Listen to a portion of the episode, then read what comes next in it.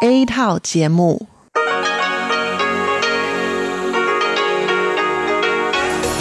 Đây là Đài Phát thanh Quốc tế Đài Loan RTI.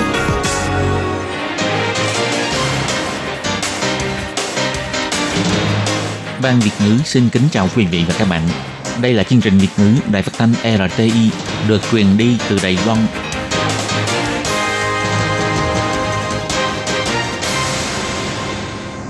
Các bạn thân mến, Hải Ly xin chào các bạn.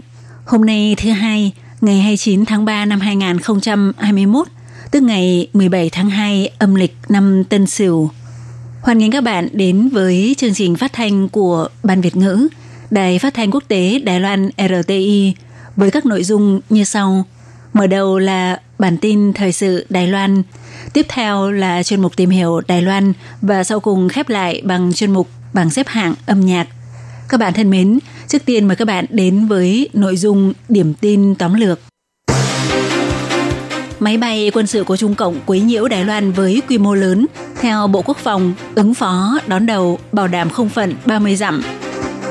Theo ông Trần Thời Trung, Đài Loan nới lòng mở cửa biên giới, lấy xét nghiệm PCR và kháng thể được thực hiện tại Đài Loan làm điều kiện mấu chốt.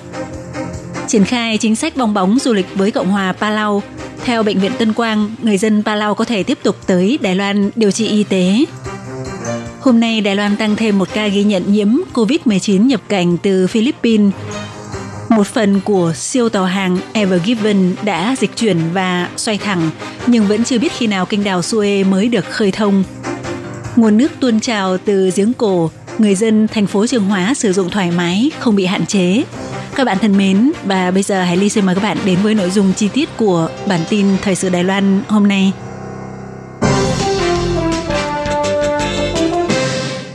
Vào ngày 26 tháng 3, ngày Đài Loan và Mỹ ký kết biên bản ghi nhớ thành lập tiểu ban công tác tuần tra biển. Trung Quốc đã huy động tổng cộng 20 lượt bay các loại máy bay chiến đấu gồm máy bay chống ngầm KG, máy bay ném bom Sơn giang J-16 cùng với 8 máy bay trinh sát kỹ thuật xâm phạm và quấy nhiễu vùng nhận dạng phòng không ở phía tây nam Đài Loan, lập kỷ lục về số lượng máy bay trong một lần xâm phạm theo thống kê do Bộ Quốc phòng Trung Hoa Dân Quốc công bố. Vào ngày 29 tháng 3, Ủy viên lập pháp Đảng Dân Tiến Vương Định Vũ khi dự phiên chất vấn của Ủy ban Ngoại giao và Ủy ban Quốc phòng tại Viện Lập pháp đã đặt câu hỏi với Phó Bộ trưởng Bộ Quốc phòng Trương Thiết Bình rằng tổ hợp như vậy liệu có ý nghĩa về chiến thuật hay không? Ông Trương thiết Bình cho biết tổ hợp các máy bay như vậy là tác chiến liên hợp giữa hải quân và không quân là hình thái tấn công Đài Loan. Đối với việc máy bay của Trung Cộng đã vào sát mép vùng nhận dạng hàng không nếu xảy ra tấn công hoặc phóng đạn tên lửa, Đài Loan liệu có ứng biến kịp thời được không? Theo ông Trương Chiết Bình cho biết, Bộ Quốc phòng đều có sự phán đoán sát sao và ứng phó đón đầu, bao gồm việc nâng cao cảnh giác của lực lượng phòng không tên lửa. Ông Trương Chiết Bình nói. 呃，我们其实本身哦，就是因为我们的作战纵深不够，反应时间有限，所以在任何的，我们不要讲说他已经到了他的位置，他只要从他的基地起 Thật ra vì bản thân Đài Loan cự ly tác chiến không đủ sâu, nên thời gian phản ứng là có hạn. Do vậy bất kỳ chúng ta đừng nói là họ đã vào vị trí, chỉ cần sau khi họ bắt đầu cất cánh từ căn cứ địa, chúng ta lập tức phải nắm bắt được tình hình đối phương. Chúng ta sẽ bố trí sẵn, bố trí trước binh lực trên tuyến đường hoặc vị trí có thể họ sẽ đi qua. Nếu phóng tên lửa hoặc quấy nhiễu vào sâu hơn nữa, thật ra chúng ta vẫn phản ứng kịp. Đối với việc vào ngày 26 tháng 3, máy bay của Mỹ hay của Nhật có động thái hay không, ông Trương Chiết Bình cho biết điều này khá nhạy cảm. Đối với việc Ủy viên lập pháp Vương Định Vũ chỉ ra, quân đội Mỹ đã công khai động thái vào ngày hôm đó, ông Trương Chiết Bình nói việc đó không có tính nhắm mục tiêu, nhưng có động thái phản ứng hay không thì cần bảo mật. Khi trả lời chất vấn của Ủy viên lập pháp Đảng Quốc dân Giang Khởi Thần, ông Trương Chiết Bình chỉ ra Ngày 26 tháng 3, máy bay của Trung Quốc bắt đầu quấy nhiễu từ 7 giờ sáng. Binh lực hùng hậu nhất là vào lúc hơn 9 giờ. Lực lượng không quân Trung Hoa Dân Quốc đã xuất hiện theo quy định chuẩn bị chiến đấu. Ban đầu dùng sóng phát thanh để yêu cầu đối phương rời đi, sau đó áp dụng cảnh giới theo khu vực, đồng thời thực hiện giám sát theo dõi, đảm bảo máy bay của Trung Quốc không được xâm phạm không phận trong phạm vi 30 dặm của Đài Loan. Gần đây khi trả lời phỏng vấn của phương tiện truyền thông, Chỉ huy trưởng Trung tâm Chỉ đạo và Phòng chống dịch bệnh Trung ương ông Trần Thời Trung tiết lộ đã bắt đầu thảo luận vấn đề nới lỏng mở cửa biên giới, áp dụng mở cửa dần theo hai giai đoạn. Trong giai đoạn thứ nhất, chỉ cần người nhập cảnh có tiêm vaccine sau khi được thông qua xét nghiệm PCR và kháng thể, thời gian kiểm dịch có thể rút ngắn xuống thành 7 ngày. Giai đoạn thứ hai là khi tỷ lệ tiêm chủng vaccine ngừa COVID-19 của Đài Loan đạt tới 60%, thì toàn bộ người nhập cảnh Đài Loan đều được miễn kiểm dịch.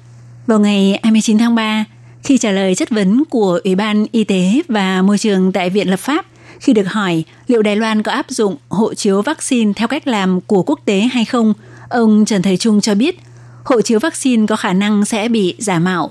Tổ chức Y tế Thế giới đang nghiên cứu cơ chế chứng nhận nhưng cần phải có thời gian.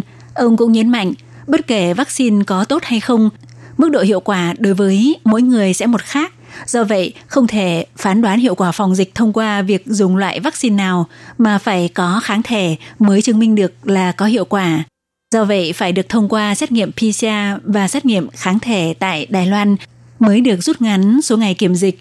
Khi Ủy viên lập pháp Hoàng Tú Phương hỏi, vẫn cần phải làm xét nghiệm PCR và xét nghiệm kháng thể. Ông Trần Thời Trung trả lời cho biết. 如果他要十四天，那这就十四天了嘛。对，有给因为缩短哦，哎，这是伊嘅申请嘅一个条件。但上好是，哎，我通讲在台湾嗰啲眼见。Nếu người nhập cảnh muốn xin 14 ngày thì sẽ vẫn kiểm dịch 14 ngày. Nếu muốn xin rút ngắn thì điều kiện được rút ngắn phải là thấy được xét nghiệm thực tế ngay trước mắt, tức là phải xét nghiệm tại Đài Loan, phải là chứng nhận xét nghiệm do Đài Loan cấp. Ngoài ra, chính quyền huyện Kim Môn gần đây cho biết do xem xét năng lực phòng chống dịch bệnh của Kim Môn, nếu được Trung ương phê chuẩn thực hiện phương án bong bóng phòng dịch Kim Môn Hạ Môn thì giai đoạn đầu chủ yếu sẽ mở cửa cho người Kim Môn và người hôn phối nước ngoài qua lại giữa hai bên. Cứ hai tuần sẽ có một chuyến tàu chạy hai chiều, số lượng khách tối đa là 77 người, đồng thời phải cách ly 14 ngày. Ủy viên lập pháp của Đảng Quốc dân Trần Ngọc Trân hôm nay rất quan ngại về việc này, đã đặt câu hỏi cho Trung tâm Chỉ đạo Phòng chống dịch bệnh về việc có đồng ý cho mở cửa hay không. Ông Trần Thầy Trung cho biết hiện nay vẫn thực hiện kiểm soát biên giới. Sau khi nhập cảnh phải thực hiện kiểm dịch 14 ngày, du khách đến từ các quốc gia có nguy cơ lây nhiễm thấp được rút ngắn thành 7 ngày. Nếu tái khởi động dịch vụ tàu chở khách tiểu tam thông của Kim Môn, phương án mà chính phủ huyện Kim Môn đưa ra không liên quan với phương án kiểm soát biên giới của Trung tâm Chỉ đạo và Phòng chống dịch bệnh. Dù là tái khởi động giao thông trong phương diện chính trị hay phương diện giao thông sau khi nhập cảnh vẫn phải kiểm dịch 14 ngày Do vậy, Trung tâm Chỉ đạo và Phòng chống dịch bệnh không phản đối. Ông Trần Thời Trung nói, chỉ cần Ủy ban Trung Hoa Đại lục cho là khả thi, Trung tâm Chỉ đạo cho rằng nếu không gây ảnh hưởng về mặt phòng dịch thì rất lấy làm lạc quan về việc này. Nếu chính quyền địa phương cần sự hỗ trợ trong việc sắp xếp chuẩn bị cơ sở kiểm dịch, Trung tâm Chỉ đạo đều sẽ tạo điều kiện hỗ trợ. Chính sách bong bóng du lịch giữa Đài Loan và Palau sẽ bắt đầu triển khai từ ngày 1 tháng 4. Tổng thống Palau ngài Surendra Wip đã tới thăm Đài Loan và vào ngày 29 tháng 3 đã tới Bệnh viện Tân Quang để tìm hiểu về dịch vụ kiểm tra sức khỏe, thiết bị kiểm tra xét nghiệm của Bệnh viện Tân Quang cũng như dịch vụ y tế của Đài Loan. Đồng thời các hạng mục xét nghiệm của ông cũng giống như mọi người bình thường không có sự điều chỉnh đặc biệt. Khi trả lời phỏng vấn, Phó Giám đốc Bệnh viện Tân Quang Hồng Tử Nhân cho biết trong vòng một năm qua, những bệnh nhân Palau muốn sang Đài Loan điều trị đã vô cùng vất vả. Chính sách bong bóng du lịch chính thức được thực thi từ ngày 1 tháng 4 không những là tin vui cho ngành du lịch mà cũng giúp người Palau có thể quay lại Đài Loan để điều trị y tế. Đây cũng là điều vô cùng quan trọng. Trước đây người dân Palau nếu sang Đài Loan đi du lịch đều có thể chọn bệnh viện Tân Quang để tiến hành kiểm tra sức khỏe. Hơn nữa còn được hỗ trợ 500 đô la Mỹ. Đây là phần thuộc bảo hiểm y tế của Palau. Ngoài kiểm tra sức khỏe, Tổng thống Palau ngài Surendra có đi thăm các bệnh nhân người Palau hay không? Theo ông Hồng Tử Nhân cho biết, bệnh viện này hiện đang điều trị cho 8 đến 10 bệnh nhân người Palau, nhưng sau khi đặt chân tới bệnh viện, họ đều phải cách ly tại phòng bệnh cách ly. Sau hai lần xét nghiệm đều có kết quả âm tính, bệnh viện mới cung cấp dịch vụ y tế. Về phần này vẫn phải tuân thủ quy định. Ông Hồng Tú Nhân cho biết, trước cuối tháng 4 sẽ có trên một nửa dân số Palau được tiêm vaccine ngừa COVID-19. Về mặt phòng chống dịch bệnh, sẽ càng yên tâm hơn khi họ đón tiếp du khách Đài Loan tới Palau du lịch. Vào ngày 29 tháng 3, Trung tâm Chỉ đạo và Phòng chống dịch bệnh Trung ương tuyên bố Hôm nay Đài Loan tăng thêm một ca ghi nhận nhiễm COVID-19, ca nhiễm số 1024 là một nam giới người Đài Loan hơn 30 tuổi, giữa tháng 12 năm ngoái tới Philippines làm việc, ngày 12 tháng 3 năm nay quay về Đài Loan, có xuất trình báo cáo xét nghiệm âm tính trong vòng 3 ngày trước khi lên máy bay, khi nhập cảnh không có triệu chứng và thực hiện cách ly kiểm dịch tại nhà. Theo Trung tâm Chỉ đạo và Phòng chống dịch bệnh cho biết, trong thời gian cách ly kiểm dịch tại nhà, vào ngày 25 tháng 3, ca bệnh này xuất hiện tình trạng khiếu giác bất thường. Ngày 26 tháng 3 được cơ quan y tế bố trí cho đi làm xét nghiệm. Hôm nay xác nhận bị nhiễm, chỉ số CT là 26,6, chỉ số kháng thể huyết thanh IgM và IgG đều là dương tính. Phán đoán người này bị nhiễm bệnh đã trên 2 tuần. Trường hợp này có 2 ngày khi chưa phát bệnh tự cách ly kiểm dịch tại nhà và không tiếp xúc với người khác. Trong quá trình đi khám và xét nghiệm, các nhân viên y tế có tiếp xúc đều áp dụng biện pháp phòng hộ thích hợp – vì vậy không khoanh vùng đối tượng tiếp xúc.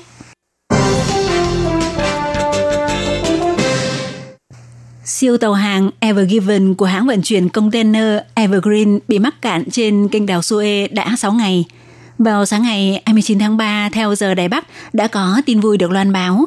Theo phương tiện truyền thông nước ngoài, tờ Bloomberg đưa tin, ít nhất có một phần của con tàu Ever Given đã thoát cạn – theo tin bài viện dẫn thông tin do hãng cung ứng dịch vụ vận tải biển Incap tiết lộ cho biết, vào 4 giờ 30 dạng sáng nay theo giờ Ai Cập, con tàu Ever Given đã thành công nổi trở lại. Thân tàu hiện vẫn an toàn. Trước đó có khoảng 10 con tàu kéo tham gia công việc cứu viện, đồng thời đã nạo vét được 27.000 mét khối bùn cát.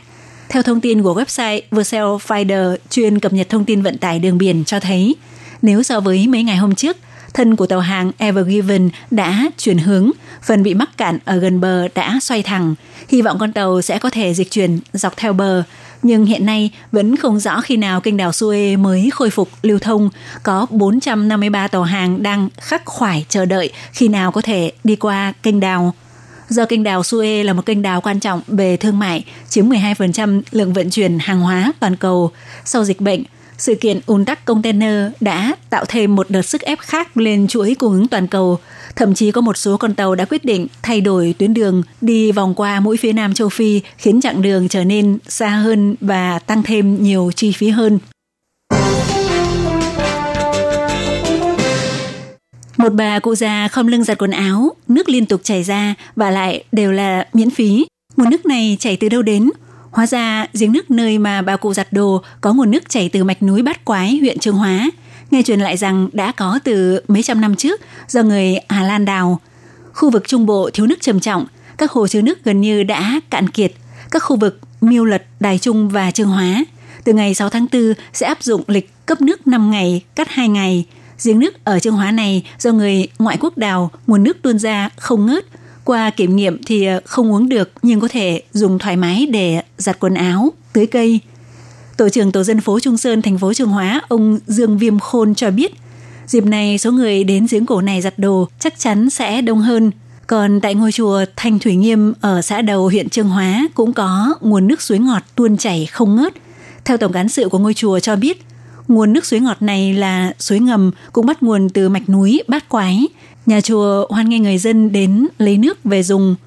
Ngoài ra, tại cửa cống ngầm tại khu Vân Lâm ở núi Bát Quái cũng có nguồn nước tuôn chảy như thác. Hơn nữa đã chảy trong suốt 19 năm qua. Người dân ở xung quanh đều đến đây lấy nước, còn các chủ kinh doanh thì ờ, dẫn nước để nuôi cá. Hóa ra vào nhiều năm trước, khi xây dựng hệ thống cống ngầm thuộc khu vực núi Bát Quái do đào phải mạch nước, khiến nguồn nước liên tục tuôn ra. Qua đó có thể thấy được nguồn tài nguyên nước phong phú của núi Bát Quái đã tạo phúc cho dân cư khu vực xung quanh. Trong lúc thiếu nước trầm trọng, có thể cứu viện ngay lập tức.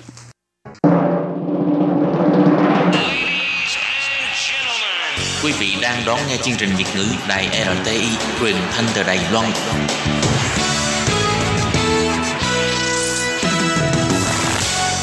Các bạn thân mến, tiếp nối bản tin thời sự của ngày hôm nay, Thúy Anh xin được gửi đến quý vị và các bạn mẫu tin như sau. Bắc Kinh chia cách gia đình người Duy Ngô Nhĩ nhằm khống chế và kiểm soát những người Duy Ngô Nhĩ tại nước ngoài. Khoảng 4 năm trước, người Duy Ngô Nhĩ học tập và làm việc ở nước ngoài bắt đầu phải đối mặt với một cơn ác mộng kéo dài cho đến tận ngày hôm nay. Khi đó có rất nhiều người Duy Ngô Nhĩ ở hải ngoại đều để lại một hoặc nhiều con cái ở lại quê hương Tân Cương gửi gắm cho người nhà chăm sóc. Nhưng họ không biết rằng đường của Bắc Kinh lại đang chuẩn bị cho một hành động trấn áp chưa từng có. Theo báo cáo mới nhất của đoàn thể nhân quyền cho biết, cuộc trấn áp của Bắc Kinh đã làm chia cắt chục triệu gia đình người Duy Ngô Nhĩ. Rất nhiều con cái đang sinh sống ở Trung Quốc của những người Duy Ngô Nhĩ tại hải ngoại đã bị đưa đến các cô nhi viện công lập – khiến cho các cha mẹ phải sống trong cảnh lo lắng và đau khổ vì bị chia cắt. Ngày 18 tháng 3 vừa qua, Tổ chức Ân xá Quốc tế đã cho ra một bài báo cáo, trong đó viết rằng những năm gần đây, đường của Bắc Kinh đã gia tăng kiểm soát đối với khu vực Tân Cương. Ước tính có đến chục ngàn gia đình người Duy Ngô Nhĩ đã bị chia cắt. Cha mẹ và con cái của những gia đình này đã bị buộc phải phân tán ở Trung Quốc và khắp nơi trên thế giới.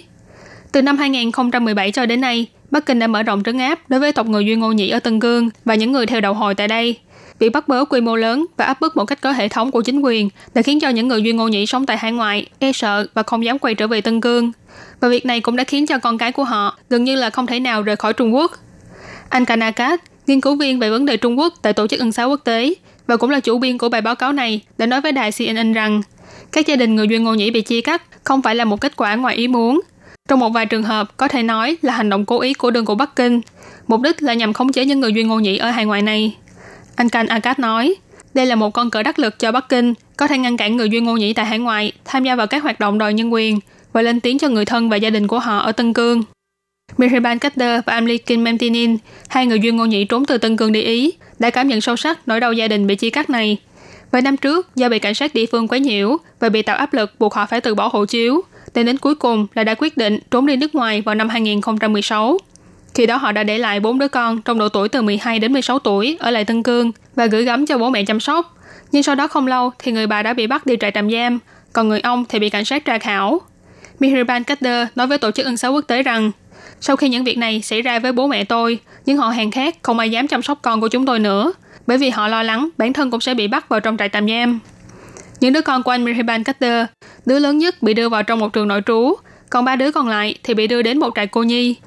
Theo Tổ chức Ân xá Quốc tế, chính quyền Trung Quốc gần đây đã cho xây dựng nhiều cơ sở cô nhi tương tự tại Tân Cương, thu nhận những đứa trẻ có bố mẹ hoặc người thân đang bị giam giữ trong trại tạm giam hoặc nhà tù, đồng thời thực thi giám sát và giáo dục về yêu nước đối với chúng. Trên thực tế, vào tháng 11 năm 2019, Mihriban Carter đã được chính phủ của Ý cho phép đón bốn đứa con của họ đến Ý để đoàn tụ. Tuy nhiên, khi bốn đứa trẻ này tự mình băng qua cả Trung Quốc, từ Tân Cương đến Thượng Hải để đến lãnh sự quán Ý nhận visa, các em lại bị cảnh sát Trung Quốc bắt giữ và sau đó là đưa đi cô nhi viện và trường nội trú. Mihriban Carter nói, những đứa con của tôi bây giờ đang trong tay của chính phủ Trung Quốc. Tôi không chắc rằng còn được gặp lại chúng hay không.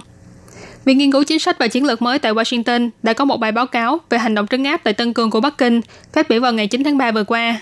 Trong bài báo cáo có hơn 50 chuyên gia trong lĩnh vực Tân Cương và luật quốc tế đã cho rằng hành động đưa trẻ em Duy Ngô Nhĩ rời xa gia đình của đơn của Bắc Kinh là một hành động vi phạm công ước ngăn ngừa và xử phạt tội ác diệt chủng của Liên Hiệp Quốc. Theo công ước này, nếu mưu toan thực hiện hành động cưỡng bức chuyển trẻ em từ cộng đồng này sang cộng đồng khác, đều bị xem như là hành vi diệt chủng. Các chuyên gia trong báo cáo này đã đưa ra một kết luận rằng tình trạng này đang diễn ra tại Tân Cương. Bài báo cáo cũng đã trích dẫn một văn kiện của chính phủ Trung Quốc cho thấy, từ năm 2017 cho đến 2019, tỷ lệ trẻ em ở khu vực Tân Cương bị chia cắt với người thân và học trong các trường nội trú công lập tăng 76,9%, từ chưa đến 500.000 người tăng lên đến hơn 880.000 người. Ryan Tum, giáo sư chuyên về lịch sử Islam tại trường đại học Nottingham của Anh, đồng thời cũng là một trong những tác giả của bài báo cáo, đã nói rằng các trẻ em người dân tộc Duy Ngô Nhĩ bị đưa đến các cô nhi viện do nhà nước điều hành. Đây đều là một trong những chiến lược đồng hóa dân tộc Duy Ngô Nhĩ của đường của Bắc Kinh. Đây cũng là một chính sách nhất quán và trải rộng, có mặt tại khắp khu vực mà tộc người Duy Ngô Nhĩ sinh sống. Tổ chức ân xá quốc tế kêu gọi, chính phủ Trung Quốc nên cho phép các chuyên gia về nhân quyền của Liên Hiệp Quốc, nhà nghiên cứu độc lập và phóng viên vào trong khu vực Tân Cương mà không chịu sự hạn chế, để tiến hành điều tra những gì đang xảy ra tại khu vực này. Dù đã nhiều năm không gặp được con, nhưng Mihriban Carter vẫn không từ bỏ cố gắng để đưa cả gia đình đoàn tụ. Trong bài phỏng vấn với đài CNN, anh cũng đã trực tiếp đưa ra thỉnh cầu đối với Chủ tịch nước Trung Quốc Tập Cận Bình rằng anh chỉ muốn ông ấy trả lại con cho anh.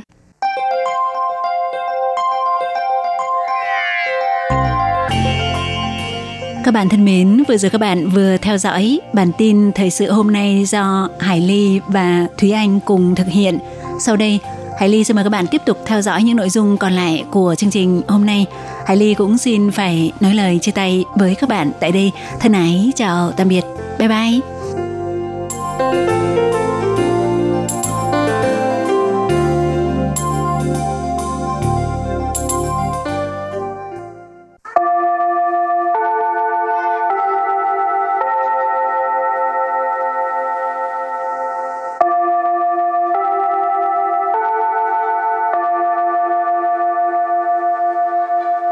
Xin mời quý vị và các bạn đến với chuyên mục Tiếng Hoa cho mỗi ngày do Lệ Phương và Thúy Anh cùng thực hiện.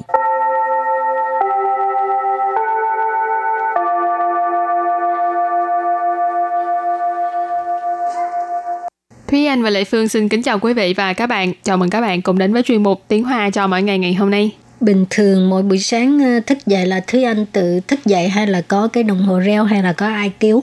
Uhm, tùy ngày. Giống như là có những ngày á, thì là đồng hồ chưa reo thì đã tự dậy. Ừ. Thì cái đó gọi là tính là tự dậy đúng không?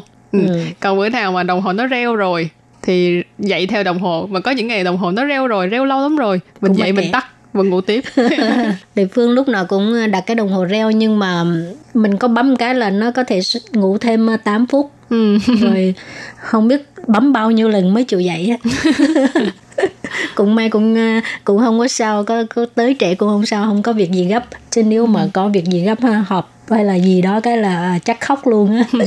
Nhưng mà nếu như mà mấy cái ờ, đồng hồ mình đặt báo thức á là mình phải đặt ừ. những cái bài hát hay là những cái tiếng chuông mà nó nghe nó sung một chút thì nó sẽ làm ồn mình mà mình không có ngủ lại được.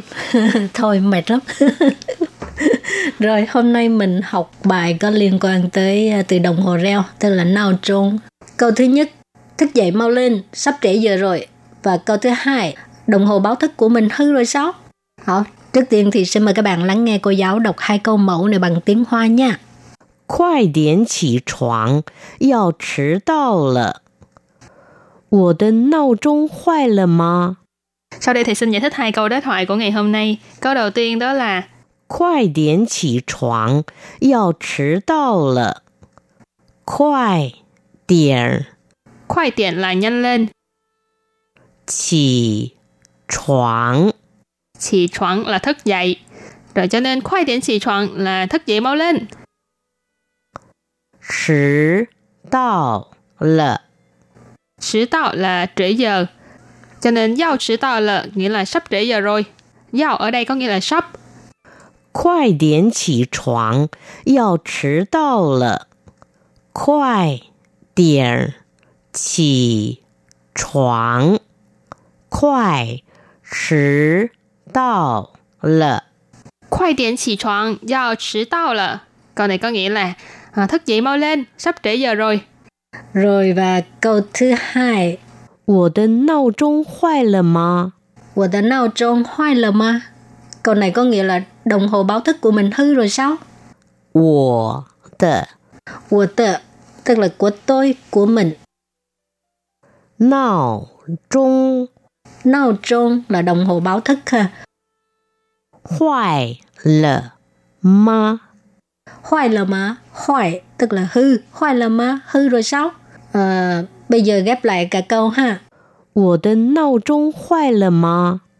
我的 闹钟坏了吗？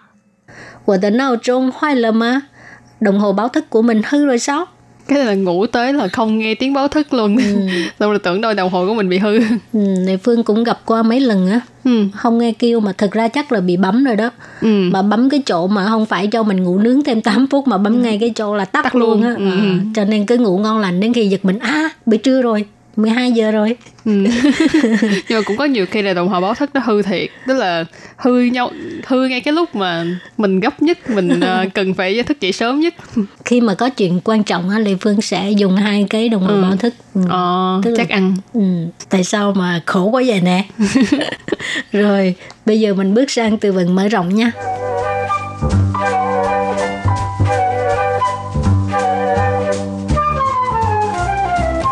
早起，早起，早起 tức là thức dậy sớm. Cái này là một cái thói quen mà tất cả chúng ta đều nên có nhưng mà không phải ai cũng có.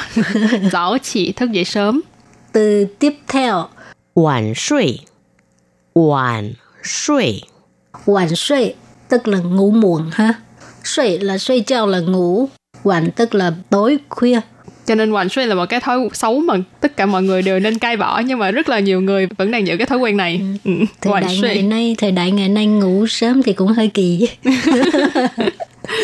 nhưng vẫn phải giữ cái thói quen là ngủ sớm chứ ừ. ngủ thức khuya dữ quá thì cũng không có tốt ừ. rồi từ kế tiếp là chỉ bu lại chỉ bu lại. Chỉ bu lại, chỉ bu lại tức là dậy không có nổi. Chỉ ở đây là chỉ choáng ha. Chỉ bu lại nghĩa là dậy không có nổi. Cái này là do thai hoàn suy là nó mới dậy đó. Ừ. Rồi bây giờ mình à, đặt câu cho các từ vựng mở rộng ha. Vậy thì trước tiên mình sẽ đặt câu cho từ早起.早起 nghĩa là thức dậy sớm. 他每天都早睡早起，保持规律的生活习惯。 他每天都早睡早起，保持规律的生活习惯. Câu này có nghĩa là cô ấy mỗi ngày đều là ngủ sớm và thức dậy sớm, giữ một cái thói quen sinh hoạt đều đặn. Tha ở đây mình dịch là cô ấy, mì thiên là mỗi ngày, tốt là đều,早睡早起,早睡tức là ngủ sớm,早起là thức dậy sớm. Cho nên tha mỗi thiên tô早睡早起, cô ấy mỗi ngày đều ngủ sớm và thức dậy sớm. Bảo trì là giữ gìn, quy luật là đều đặn. Sinh hoạt sĩ quan, sinh hoạt là sinh hoạt, sĩ quan là thói quen, cho nên bảo trì quy luật từ sinh hoạt sĩ quan, giữ gìn một cái thói quen sinh hoạt đều đặn. Ở đây thì cái cụm là chào suy giáo chỉ, thường là chúng ta sẽ nghe thêm một cái vế sau nữa đó là chào suy giáo chỉ sinh thị hảo, tức là ngủ sớm thức dậy sớm thì cơ thể sẽ khỏe mạnh cho nên đây là một cái thói quen rất là tốt cho sức khỏe của mọi người. Mọi người nên uh, có cái thói quen uh, sinh hoạt đều đặn như vậy nha. Rồi bây giờ đặt câu cho từ hoàn suy hoàn suy ngủ muộn ha? Cháu xỉ tua chẳng ý chữ. Hoàn suy tua dân ý vấn Có nghe qua câu này không nhỉ? Chưa Cháu xỉ tua chẳng ý chữ Tức là um, ngủ dậy sớm thì sẽ thông minh hơn một chút. Ừ. rồi à, ngủ trễ ngủ muộn thì sẽ tăng thêm cái sự hiểu biết.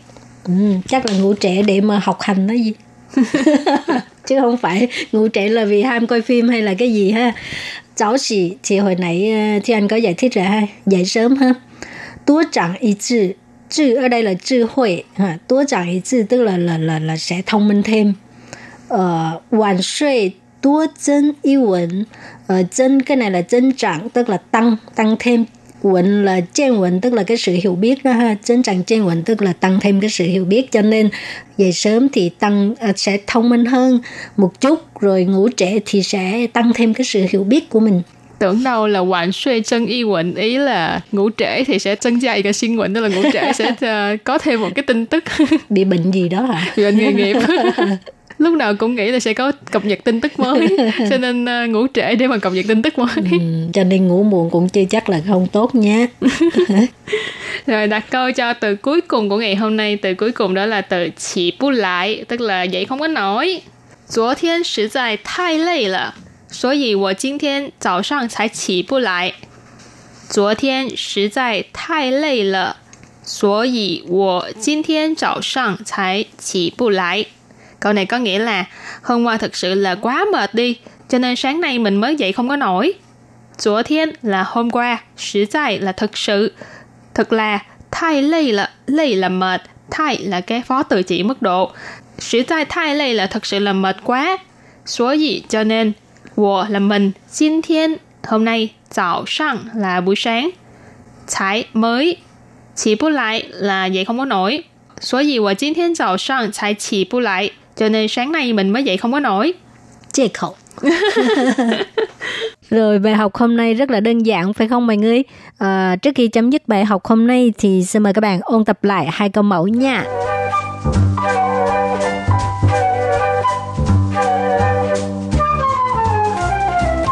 快点起床，要迟到了。快点起床，要迟到了。Câu này có nghĩa là à, thức dậy mau lên, sắp trễ giờ rồi. 我的闹钟坏了吗？我的闹钟坏了吗？Đồng hồ báo thức của mình hư rồi sao? Và bài học của ngày hôm nay cũng xin tạm khép lại tại đây. Cảm ơn sự chú ý lắng nghe của quý vị và các bạn. Thân ái chào tạm biệt và hẹn gặp lại. Bye bye. Bye bye.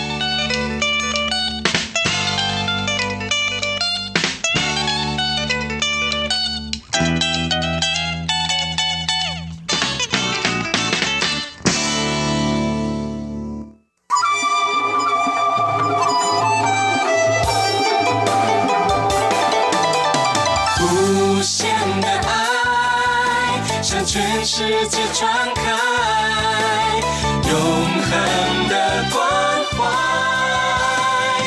来自台湾之音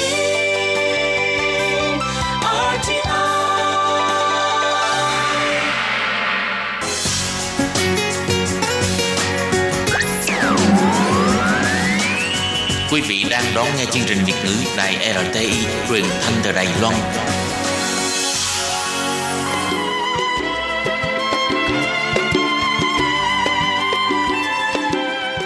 Xin mời quý vị đến với chuyên mục Tìm hiểu Đài Loan.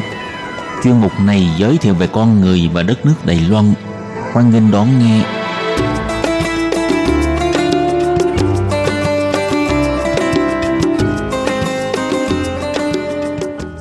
Các bạn thân mến, Hải Lia xin chào các bạn. Hoan nghênh các bạn đến với chuyên mục tìm hiểu Đài Loan vào thứ hai đầu tuần. Thưa các bạn, khoảng chừng à, 2 tháng nay, mỗi buổi sáng tới chỗ làm, khi đi ngang qua bãi đỗ xe của đài RTI thì à, Hải Ly chợt nhìn thấy có những người thợ đang xây dựng và đục đẽo một công trình gì đó trong khuôn viên của khách sạn Viên Sơn ở ngay à, bên cạnh. Vì à, tòa nhà của đài RTI cách khách sạn Viên Sơn chỉ một bức tường và do địa hình của khách sạn đặc biệt cao nên từ đài RTI mặc dù có tường ngăn nhưng có thể nhìn thấy rất rõ qua bên đó Ban đầu thì Hải Ly cứ ngỡ là người ta cơi nới, xây dựng thêm nhà kho hay là nhà bếp để phục vụ cho công việc kinh doanh của khách sạn. Nhưng à, cách đây một vài ngày khi à, nắm được thông tin thì à, mới biết là khách sạn Viên Sơn đã tiến hành sửa sang để mở cửa đón khách vào tham quan đường hầm bí mật phía đông sau 50 năm được giữ kín. Vậy trong chuyên mục hôm nay, Hải Ly xin được đưa các bạn đi khám phá đường hầm bí mật của khách sạn Viên Sơn vừa mới được mở cửa đón khách tham quan từ ngày 25 tháng 3 vừa rồi nhé các bạn. Vậy sau đây, vậy sau đây Hải Ly xin mời các bạn cùng đón nghe nội dung chi tiết.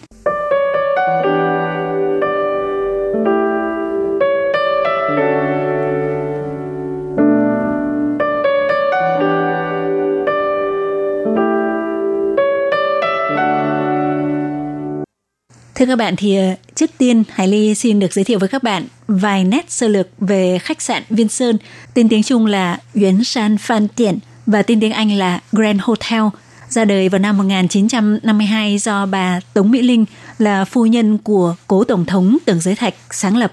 Là khách sạn 5 sao đầu tiên trên toàn Đài Loan, nằm tại địa hình rất đẹp ở sườn của ngọn núi Viên Sơn hùng vĩ – phía trước gần với con sông Cơ Long, phía sau thì ờ, dựa vào núi Dương Minh. Từ phía đông của khách sạn có thể ngắm khu vực Tùng Sơn, phía tây có thể ngắm khu vực Đạm Thủy, là một tòa kiến trúc kiểu cung điện có 14 tầng với trang trí phần mái màu vàng và những cây cột màu đỏ cao sừng sững, rất nguy nga, lộng lẫy.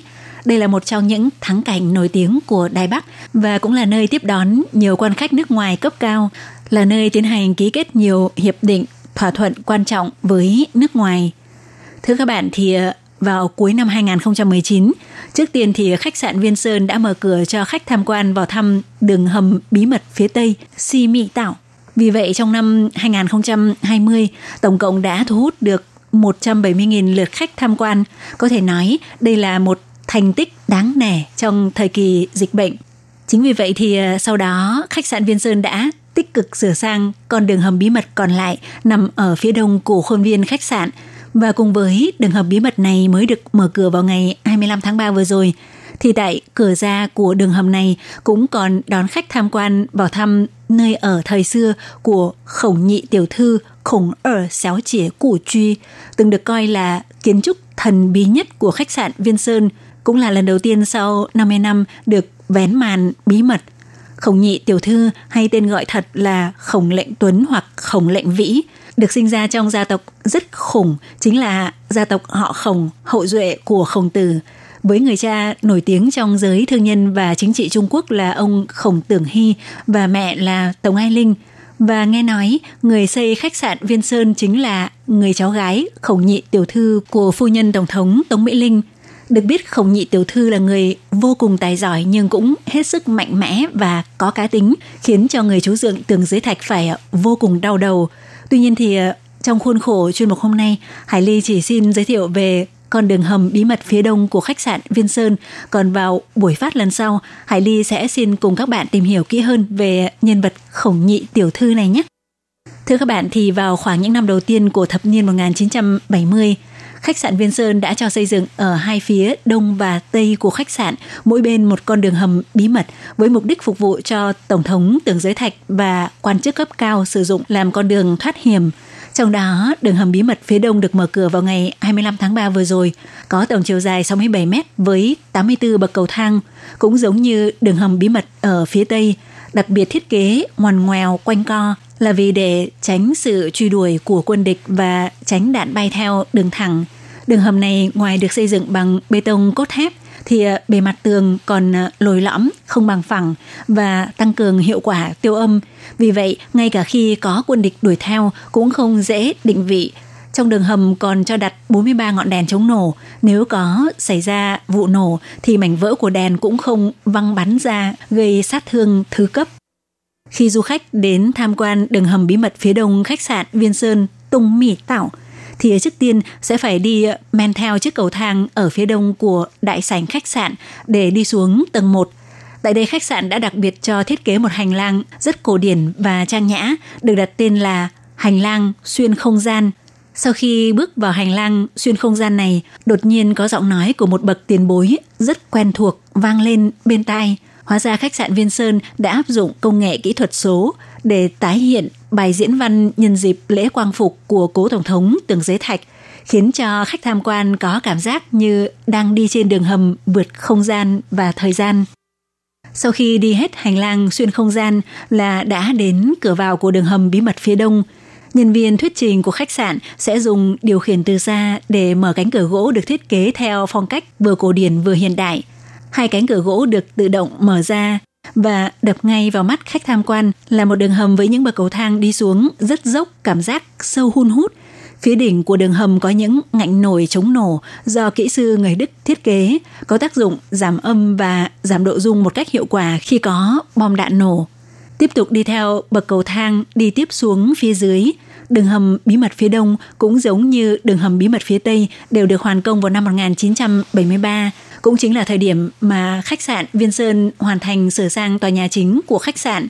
Đường hầm bí mật phía đông này chủ yếu là để các nguyên thủ quốc gia, chính khách và các vị quan khách quan trọng của các nước bang giao có thể lánh nạn và thoát hiểm khi xảy ra tình trạng khẩn cấp đồng thời có thể nhanh chóng và an toàn thoát khỏi khách sạn, sau đó đi qua khu vực hội liên nghị rồi ra tới bờ sông Cơ Long đáp máy bay để rời đi.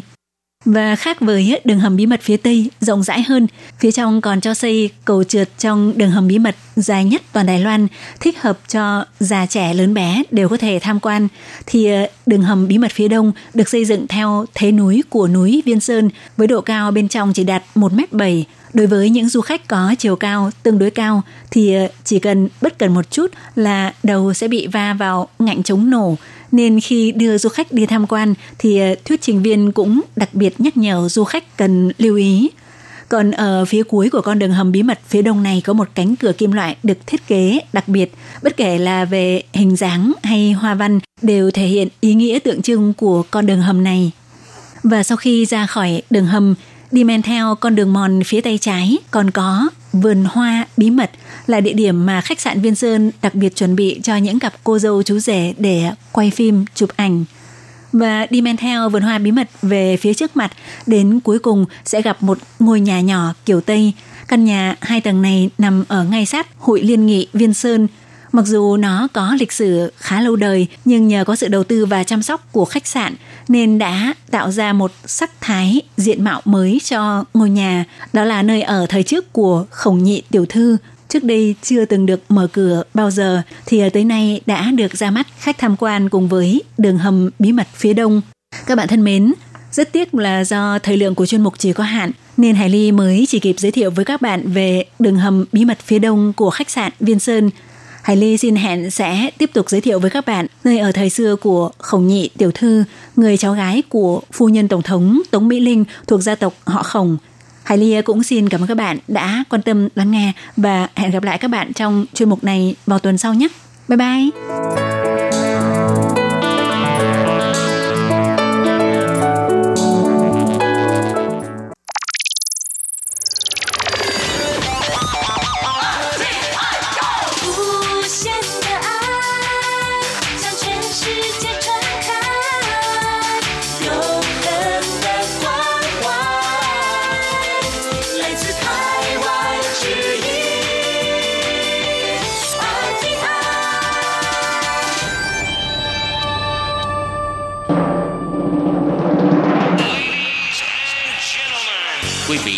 Nghe chương trình Việt ngữ Đài RTI truyền thanh từ Đài Loan.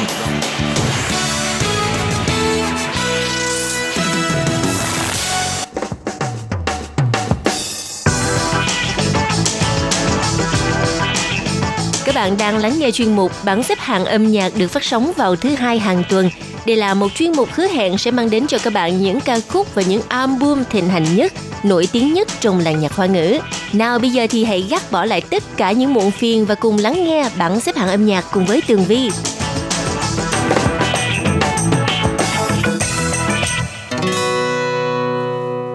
Hello, Tường Vi xin kính chào các bạn. Chào mừng trở lại với chuyên mục bảng xếp hạng âm nhạc. Bây giờ à, Đài Loan đã bước vào mùa xuân, thời tiết rất là đẹp, nắng trong xanh nè và hoa lá thì nở khắp nơi. Và âm nhạc chính là chất xúc tác để cho mọi người có tinh thần mở đầu một tuần mới thật là thuận lợi nha. Vâng, sau đây là vị trí thứ 10, ca khúc mang tên Is All Good, Tô Thiển Hào Tự với phần trình bày của đôi song ca Trang Trân Huy, Trương Trấn Nguyệt và nữ ca sĩ Trang Trinh, Giang Tịnh mời các bạn cùng lắng nghe. 再追究了。我们都自由，各自取舍，这样也是挺好的。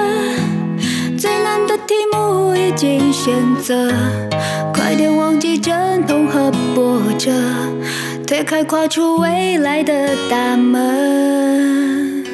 都挺好的，放手了，自由了，再也不用猜忌天亮才回家的你。所有恨你的语言没意义，也放过我自己。我改变不了的个性，改变不了我自己。当我们相识的那天的承诺，现在听起来格外讽刺，想结束这一切，不再继续。一心只想离开你，多少夜我思考着题，或是想挣脱爱情，碰撞与真实在生活中不嫌反正原来并非我们想象中的那么容易，我选择放弃。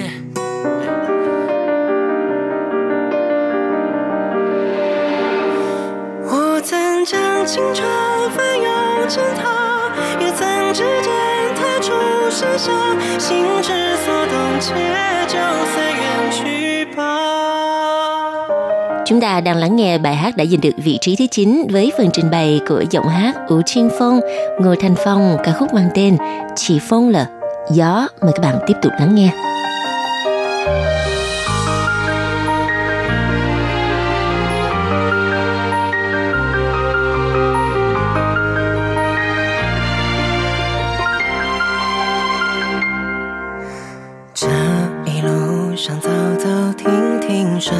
这少年漂流的痕迹，迈出车站的前一刻，竟有些犹豫。不禁笑着，景象亲切，仍无可避免。而长夜的天依旧那么暖，风吹起了从前。从前初识这世间，万般流连，看着天边死在眼前，也甘愿赴汤蹈火去走它一遍。如今走过这世间，万般留恋，翻过岁月不同侧脸，猝不及防闯入你的笑颜。我曾难自拔于世。界之大，也沉溺做挣扎，不去笑话。我曾将青春翻涌成她，也曾指尖弹出盛夏，心之所动，且就随缘去吧。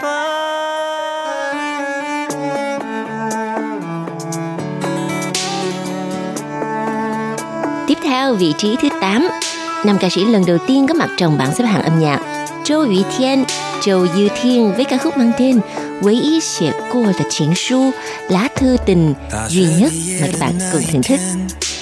我穿上新球鞋，旧的那双在你身后追了好久，早就不敌岁月。 以后还得习惯你跟别人斗嘴，收不回的话总是很耐人寻味。我们的青春只能在白纸飞腾。你带走我唯一写过的情书，悄悄挥别我内心最深处。怎么这场大雨品尝起来特别的咸？再见了与我无关的幸福，但愿时间能把回忆清除，只剩那情书还能替我领悟。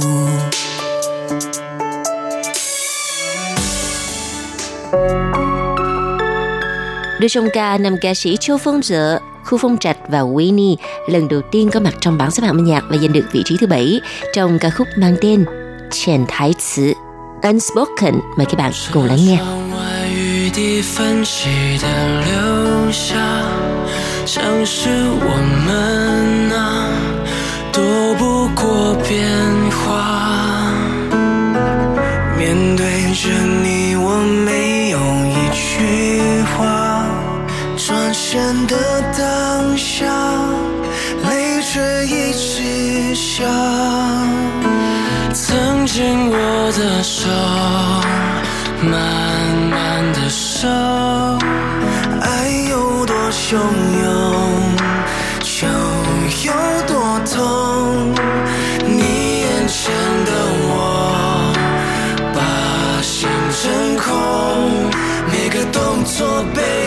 藏着痛闷着伤口。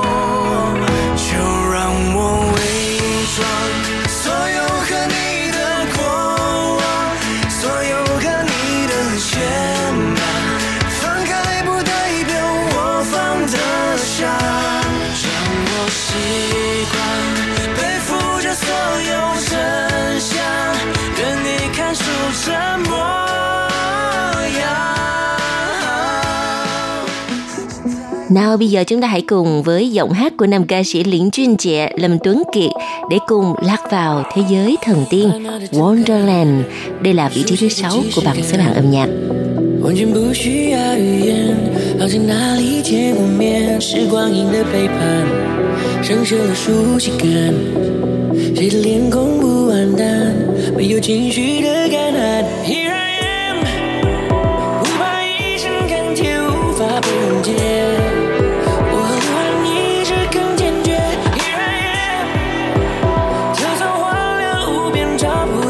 到界限，迷路无所谓。这就是我的 Wonderland，过去、现在、未来都将不再有局限。哦，自由自在的 Wonderland，只要你和我同步，奇迹就会在身边。我的感情，我的任性，穿越世纪，你的记忆，你的秘密依然清晰。我的回忆，我的思绪不停累积，有你在一起，就安心。慢慢的闭上眼。 Wow, lần này thì à, nam ca sĩ U Chiên Phong, Ngô Thanh Phong trong một tuần mà có tới hai bài hát lọt vào bảng xếp hạng âm nhạc và vị trí thứ năm trong tuần này ca khúc mang tên Liên nghị ca sĩ không tên nị Another You với phần trình bày của U Chiên Phong, Ngô Thanh Phong và nữ ca sĩ trẻ Khơ Miện Xuyên, Kha Mẫn Huân mời các bạn cùng lắng nghe. 唱着城市的无语，快速掠过思绪。车窗反光，照映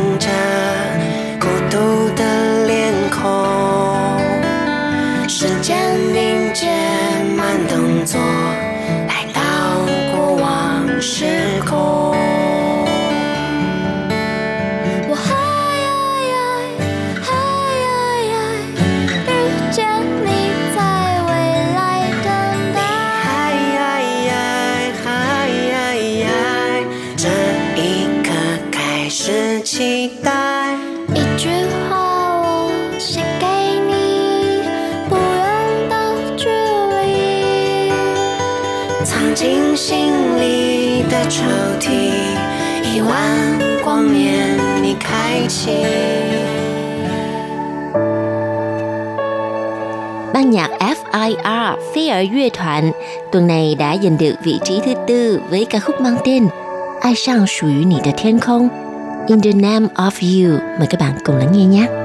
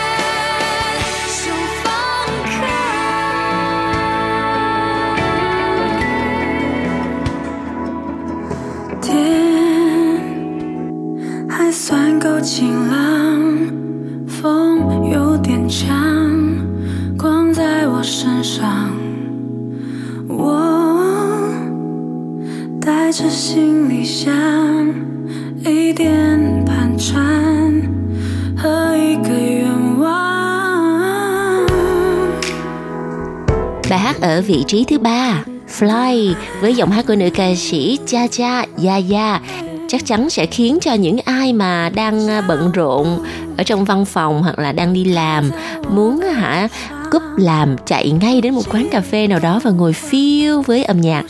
Vâng, bây giờ mời các bạn cùng lắng nghe nhé.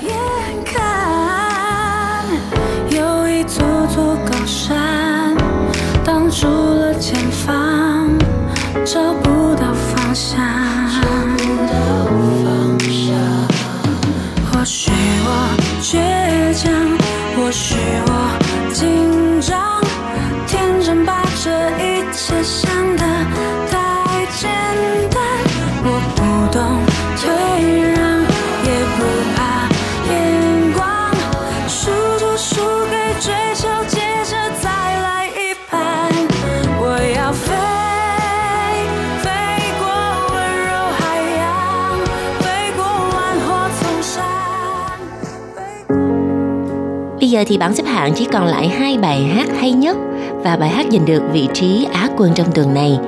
Ai của thời候khi em yêu tôi với đôi song ca Châu Xin Trợ, Châu Hương Triết và nữ ca sĩ trẻ xinh đẹp Đan Y Chuẩn, Đơn Y Thuần. Mời các bạn cùng lắng nghe. 我还骑着脚踏车载着你，潜入了大海里， 我笑着看着你，片段的回忆抓住我的心，缘分还是敌，像悲剧的电影。我学会至少我们拥有了曾经，这是我的决定，决定把我们变成记忆。你付出爱我的时候，拥抱你的热爱是我，争吵时我都不会走，我不会放开你的手。原谅我还是不成熟，都把话留在我心中。太爱你才会让你走，只怪想的太多。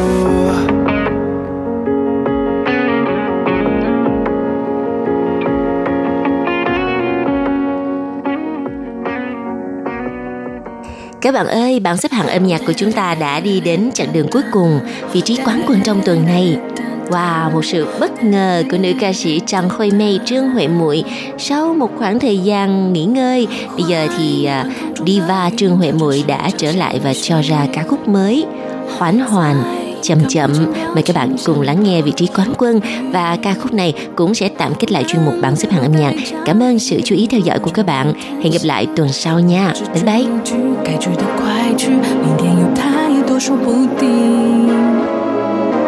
火车上的你，像孩子兴奋对风景心里，我笑个不停，这画面